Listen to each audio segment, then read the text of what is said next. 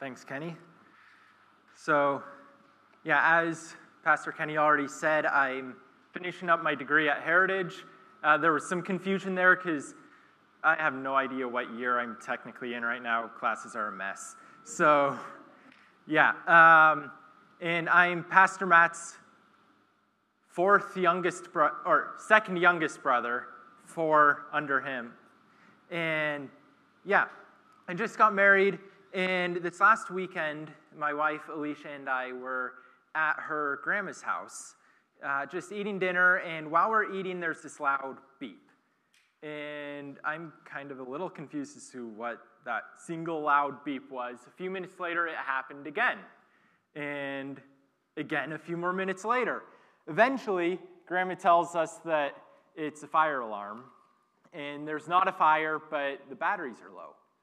And when she told me that, I was like, oh, okay, like, there's relief. I, I'm relieved that it's just low batteries. But something has to be done about it, right? You can't just say, oh, yeah, the batteries are low in the fire alarm, whatever, no big deal. Because you have to change them before they die. Because if they die, you then run into a dangerous problem where you, you don't actively do things, and ultimately it could lead to a life and death situation with no warning. And it will become a safety issue in your life. And a fire alarm without working batteries is a major issue in your life. You need that working. And we're going to see in our passage today about how in the Christian life, if you live your life without repentance, without forgiveness, and without rebuke, that's a major problem in the Christian's life. And ultimately, it could lead to a situation of life and death if you do not do these things in your life. So please open your Bibles up with me to Luke chapter 17. And in a moment, we will be reading verses 1 through 4 together. But before we do that, let's open up in a word of prayer and ask God to bless the morning for us. Dear God, thank you for your word. Thank you for what you have written so that we may read for ourselves what your commands are and for what you want us to learn from your word itself. I pray that uh, you will reveal to us from your word what you would like us to take away this morning, what you would like us to learn, and that all the words that I speak will be spoken by you through me. And God, I pray that if I say anything that is wrong, that you will put that out of our minds and we will forget those things quickly and we will come away remembering what you have to say and what you have to teach us this morning. In your name, amen. So let's read Luke 17, verses 1 and 4 together. And he said to his disciples, This is Jesus talking to his disciples Temptations to sin are sure to come, but woe to the one through whom they come. It would be better for him if a millstone were hung around his neck and he were cast into the sea than that he should cause one of these little ones to sin. Pay attention to yourselves. If your brother sins, rebuke him and if he repents, forgive him. And if he sins against you seven times in the day and turns to you seven times saying, I repent, you must forgive him. So I found three things for us to take away this morning from these verses. The first one I found is that temptation is inevitable, it's going to happen.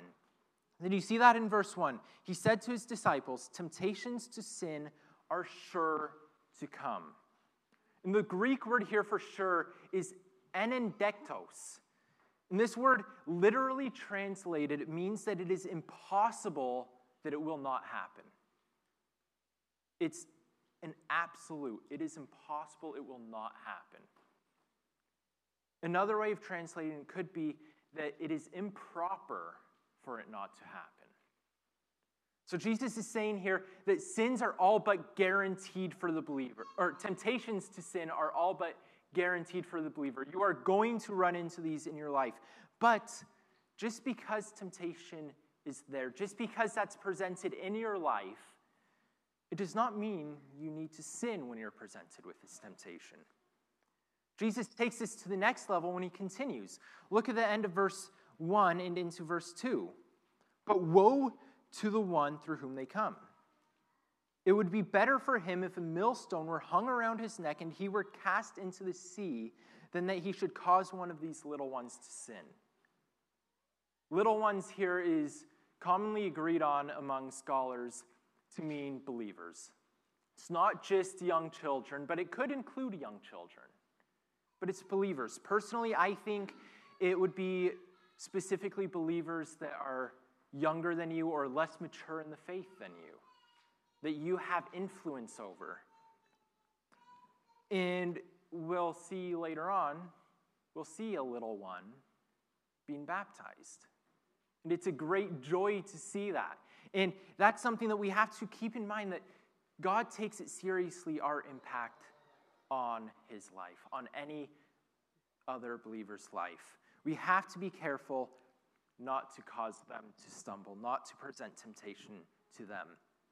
Now, I want you to imagine something with me.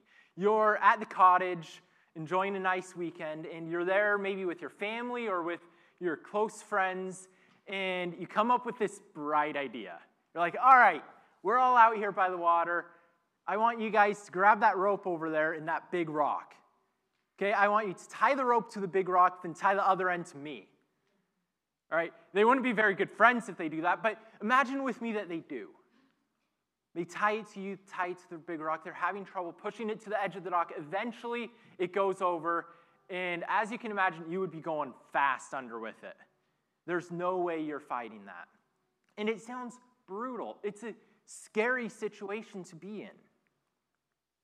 But Jesus is saying that's better than what's in store for you if you cause a little one to stumble. How terrifying that seems, it's better. It's the easy way out. When I was younger, there were times where I would disobey my mom. My dad's at work, my mom's at home with the kids, and I disobey her. I, who knows what it was I do? Maybe hit my brother, whatever it might be. I disobey her, and she tells me, All right, go sit on mom and dad's bed until dad gets home. Wait for him to get home. That was the most terrifying punishment, just waiting for my dad to get home. Eventually, their bedroom's right above the garage, so I hear the garage door go up. Dad's home. And what feels like an eternity, I'm waiting for him to come upstairs to talk to me. And I've since found out it was more like maybe five or 10 minutes, but it felt like hours. And I'm waiting, the tension is building up. Eventually, he comes in the room. I get my discipline. Um, more often than it probably should have, it was mercy, and he would show me mercy and let me off and just talk to me about it. But the tension build up to it, the lead up to it, was so much that I was so terrified I was never going to do that again. The next week I would do it again. But that's beside the point. I would, the tension, the terrifying part of that punishment is scary. But when I actually got the punishment, the discipline came as a relief. Because I knew it could be so much worse. I knew there would be so much more wrath if he treated me the way that I deserve to. And that's a situation here. If you're treated the way you deserve to be, it's so much worse than that stone. It's so much worse than any punishment my dad's going to give me. And in verse 2, Jesus says it's better.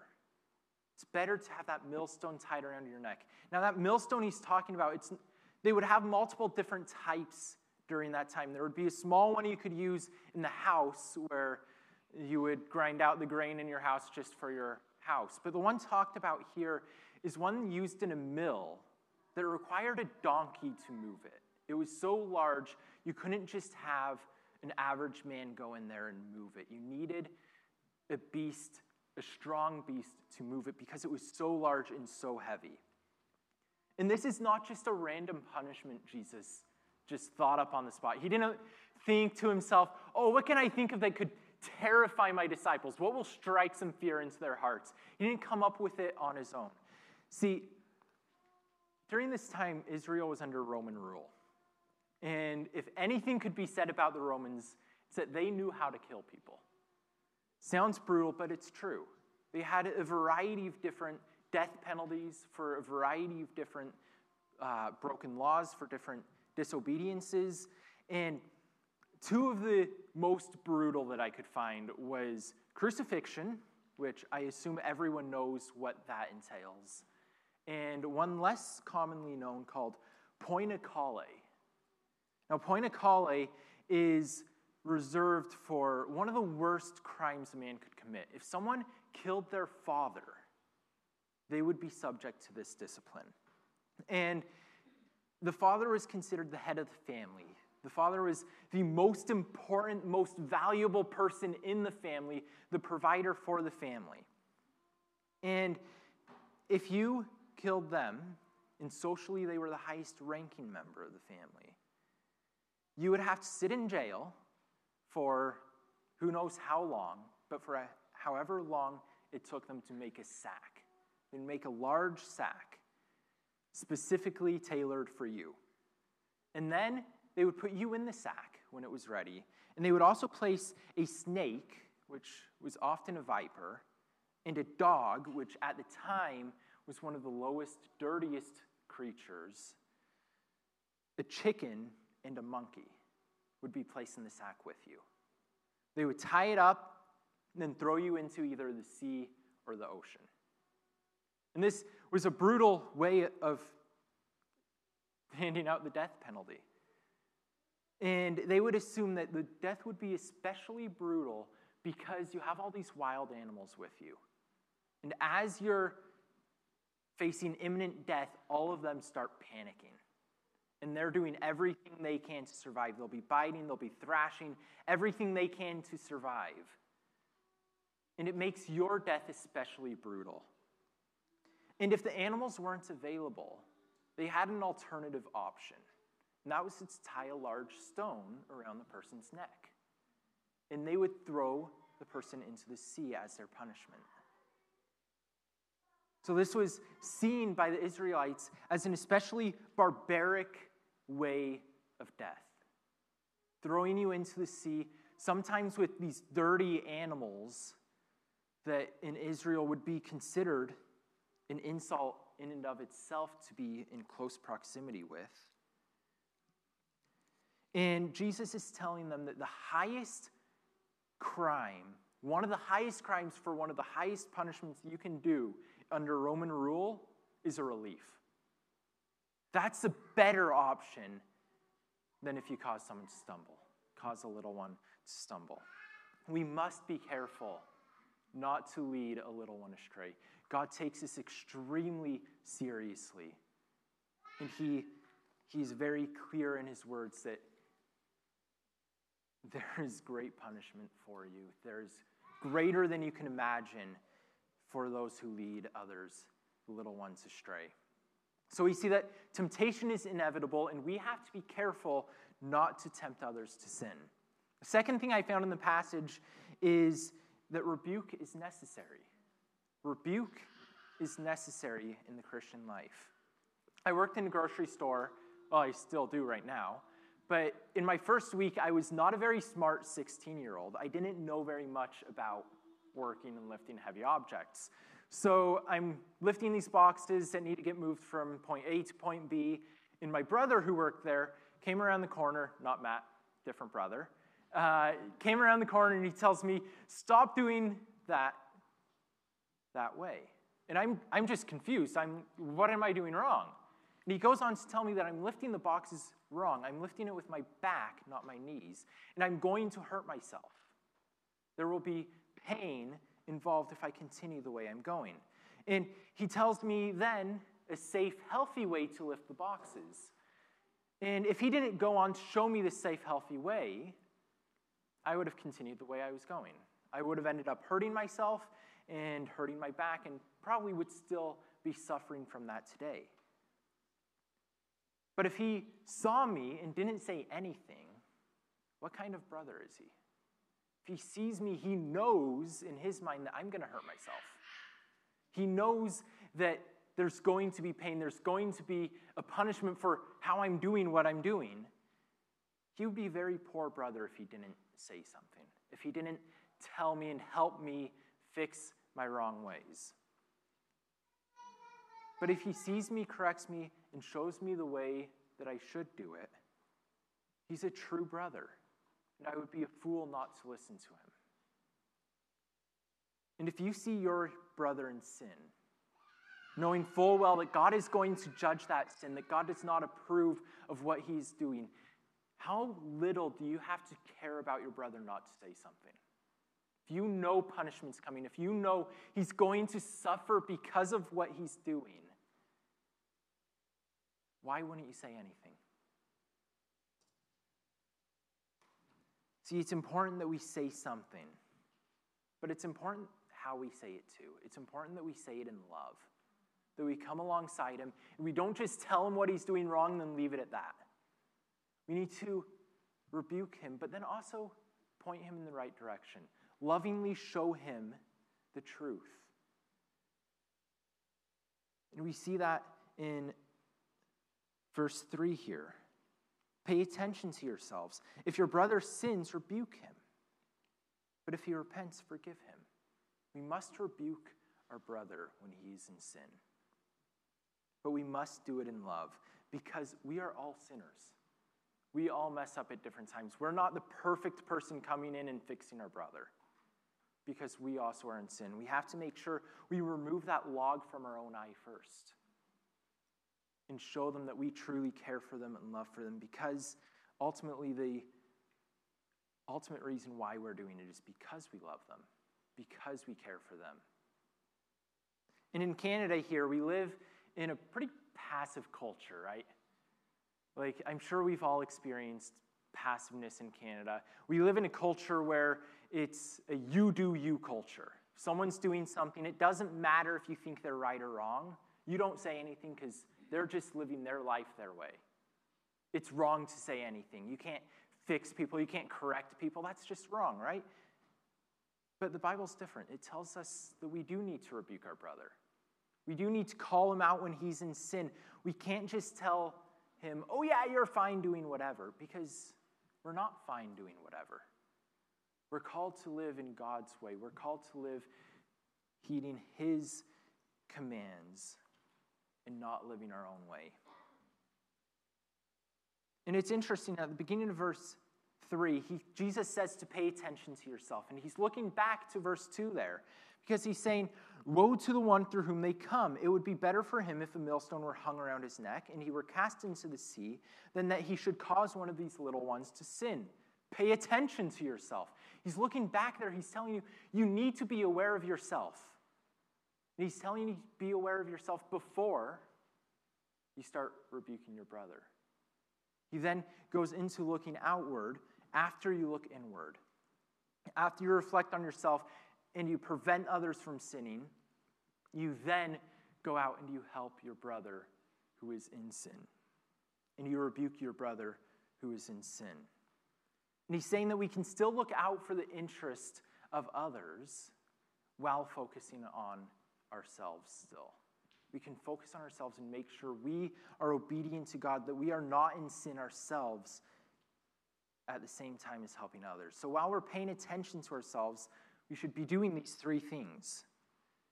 We should be careful while paying attention to ourselves not to be the one through whom temptation comes, not to lead others astray. Second thing is, while we pay attention to ourselves, we need to rebuke a brother when he sins. And then while we pay attention to ourselves, we need to forgive a brother who repents. We need to do all three of these. And all of these require a heart check on our part. We can't just do it on our own and go with it, right? We can't do it selfishly. You're not able to rebuke a brother correctly if you're doing it for selfish motives. It's not going to go across well. It won't do any good. It will actually do more harm than good if you're doing it for your own good. Right? You need to do it selflessly for the other person because you love them and you're looking out for the best interest of the whole body of Christ, right? Not just yourself, but others as well. So we see that temptation is inevitable and rebuke is necessary. And the third thing I found is that forgiveness is essential. And I know essential has kind of taken on a new meaning in the last year or so. But I want to remind us of what the definition of essential is. Definition, according to the dictionary, is absolutely necessary. Absolutely necessary. And the government's definitions of essential seem to change every week. But the true definition is absolutely necessary. And that's what forgiveness is it's absolutely necessary in our lives. When I was young, actually, let's look at verses 3 and 4 first. Uh, this is where I get that forgiveness is essential. Pay attention to yourselves. If your brother sins, rebuke him. And if he repents, forgive him. If your brother, if he sins against you seven times in the day and turns to you seven times, saying, I repent, you must forgive him. You need to forgive your brother when he's in sin. Now, when I was younger, I would have these brother moments. I'm sure anyone with siblings has an idea of what I'm talking about here, where I would do something or say something that would hurt one of my brothers, whether it was my younger brother or one of my older brothers, it would often happen. And every time that he would not retaliate, he would go to mom and complain to mom that Ben hurt me or Ben did whatever. And mom would come and she would tell me that I have to apologize for what I did. And then after I say, I'm sorry, um, and I probably didn't mean it any of the times, sorry, mom. Um, but I, I would say sorry, but then she would turn to whether it was Nathan or Daniel and tell them, now you have to forgive Ben. And they would say, I forgive you, or they would fight it and then realize there's no point in fighting it and eventually forgive me. But then the tables would be flipped, and one of them would hurt me. I would go complain to mom. I get the apology, then I didn't want to forgive them. I wanted to receive forgiveness, but I didn't want to give the forgiveness as well. But mom would tell me that I needed to accept the apology and I needed to forgive them because only God knows their heart. Because there's no way I can actually know what's going on in their heart. I would insist that I knew they didn't mean it, probably because I never meant it. But ultimately, I never knew what was actually going on in their heart. And it's the same for us. Right? We must forgive. We don't know what's going on in our brother's heart. He might sin against you again and again and again. And we're called to forgive again and again and again because only God knows the heart. Only God truly knows what's going on under the surface. And no matter how much we think He might not mean it, no matter how many times He's come back and repented, we're still called to forgive. So you may have noticed in verse 4, Jesus says the number seven. See that if he sins against you seven times in the day and turns to you seven times, saying, I repent, you must forgive him. And I know for me, if I'm younger and I read that, I'm like, that's great. I know my brother's going to hurt me more than seven times, and then I'm free after that. But that's not what Jesus is saying. See, at the time, the Pharisees had this thing where if you had someone sin against you or hurt you and they repented, you had to forgive them three times. Three times you were obligated to forgive them. After three, you're in control. It's up to you. If you forgive them, great. If not, that's up to you. It's no problem. But Jesus says over and over in his ministry to forgive more than that. Don't stop at three. And here he's not saying to stop at seven. See, he's using seven as a number of perfection and completion. And he uses this over and over throughout his ministry 70 times seven, seven times. And he's not saying this is a specific number. He's saying no matter how many times it happens, you need to forgive unendingly. You cannot stop forgiving them just because they keep doing it. And if you love someone enough, you're willing to forgive anything if that love is strong enough. And Christ calls us to forgive again and again and to love our brothers in the church, to love one another. But some of the hardest times to forgive someone is when we're hurt personally and repeatedly. Right? Because it hurts deeply and over and over. It keeps coming back. And if someone has a habit of hurting you, I know for me, it's very hard to forgive them. And I want to wait I want to withhold the forgiveness and see change first. I want to see their life change. I want to see them stop hurting me first. But Christ calls us to forgive again and again and not wait for them to change because they're going to hurt you again. It doesn't matter. He calls us to forgive them regardless.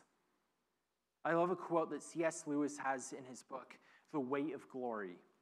And it sums up our responsibility to forgive others quite well.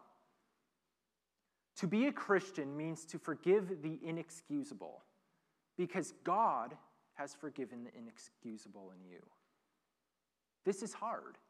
Perhaps not so hard to forgive a single great injury, but to forgive the incessant provocations of daily life to keep on forgiving.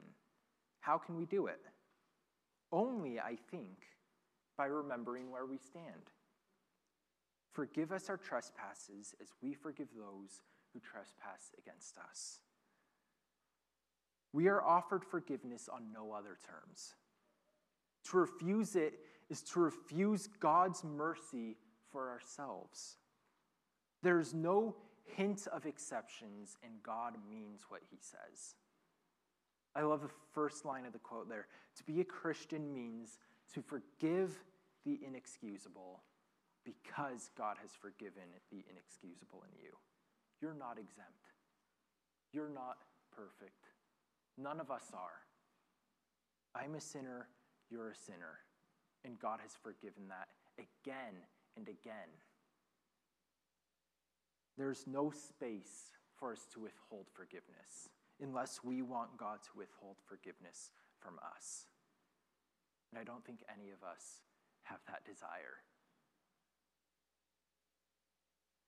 And oftentimes, we do feel like we have a right to withhold forgiveness. We have this right because they hurt us over and over, and we want to witness that actual change. And we feel like it might be our responsibility as a person being apologized to that they're repenting to, to withhold that and maybe think we're helping them in some way by giving them incentive to actually change. But that's not how it works. We're called to forgive freely. We're called to forgive not because we see change, but because they are repenting of their sin. God will judge the heart. We are not the judge of the heart. No matter how often I know I fall into that trap how often we feel like we are. We're really not. God's the one who sees the heart and judges the heart of man. And he commands us to forgive others no matter how much they have hurt us. It doesn't matter how much. And if God sees everything, and if God knows everything, and God still has forgiven everything, who are we to stand in the way and say that we're in control of when forgiveness should be handed out? We see so little, we know so little, and yet we try taking that position of God, deciding when people deserve forgiveness. It's wrong. We must forgive as God has forgiven us. So we see that temptation is inevitable. We're going to face temptation. Rebuke is necessary. We need that in our lives, both in how we give it as well as how we receive it. And then we see that forgiveness is essential. It is absolutely necessary to have forgiveness flowing from our lives, reflecting Christ's forgiveness in us. We can be confident that temptation will come our way. We will see this temptation in our lifetime if you have not already, which I'm sure we all have. But we need to be careful both with ourselves that we don't sin, but also that we don't cause others to sin. We've seen that we are to rebuke our brothers and sisters in the church of Christ, but we need to do this in love, which is definitely hard. It's one of the hardest things to do is doing things in love. We live in a very passive culture, which often tells us we aren't supposed to tell other people how to live. We aren't supposed to tell people what's right or wrong. But we're called to rebuke our brothers in sin. And we've now seen that we must forgive. Every time someone repents, every time someone comes to us saying they're sorry, we must forgive them when they repent, no matter how often, no matter how badly we are hurt. We must forgive, no matter how badly they've messed up. They're no worse than we are. So we've seen what we need to do, but why do we do these things? Why do we brace ourselves for temptation? Why do we invest in not causing others to sin? Why do we rebuke our brother? And why do we forgive our brother? Let's look at Christ. Look at his example. He was no exception to this. He was tempted, just as we are, as Hebrews says but he was without sin. Nor did he cause anyone else to sin in what he said or did. He rebuked those who fell in sin, but he did it with love. He found that perfect balance of speaking that truth, rebuking, and loving them. And even greater than these two things, he provides the greatest forgiveness. He has forgiven us. No matter how much we mess up, He loved us so much that He was willing to go through one of the punishments, one of the few punishments worse than poena cullei in crucifixion. And He went there willingly for us to provide forgiveness. He didn't just passively say, Oh, yeah, I forgive you. He actively went there. He went there willingly so that we can be forgiven by God. No matter how much we mess up, no matter how badly we mess up, we can always turn back to God. We can always go there because of what Christ has done. He has provided us with this forgiveness. 1 John 1 9 says that if we confess our sins, he is faithful and just to forgive us our sins and to cleanse us from all unrighteousness. And Ephesians 4:32 says to be kind and compassionate to one another, forgiving each other just as in Christ God forgave you. Forgiving each other just as in Christ God forgave you. No one has hurt you. No one has sinned against you in a greater way than we have hurt God and sinned against God. We must forgive as he has forgiven us. And we forgive not just because we are commanded to, although that in and of itself should be reason enough, but we forgive because we too have been forgiven. To be a Christian means to forgive the inexcusable because God has forgiven the inexcusable in you. Let's pray.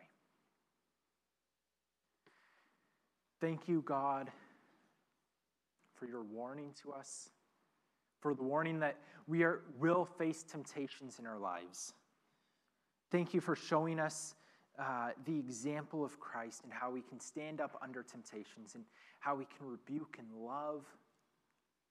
And thank you for providing us with forgiveness, providing us with a way to be forgiven of our sins. I ask that you will give each of us the courage to be able to rebuke a brother who is in sin and the grace to be able to do that in love. I pray that we will continue forgiving regardless of how much we are hurt, that we will remember your sacrifice and your forgiveness for us. And remember that we must forgive for the sake of your Son, for the sake of us being for, forgiven. And I pray that anyone here who who's sitting here feeling like they are in need of this forgiveness, God, I pray that you will work in their heart. You will pull at their heart, and that they will seek this forgiveness, that they will cry out to you and ask you for this forgiveness in their lives, and that they will realize that it is an offer, a free offer for them to come to you because of what's already been paid. In Jesus' name, amen.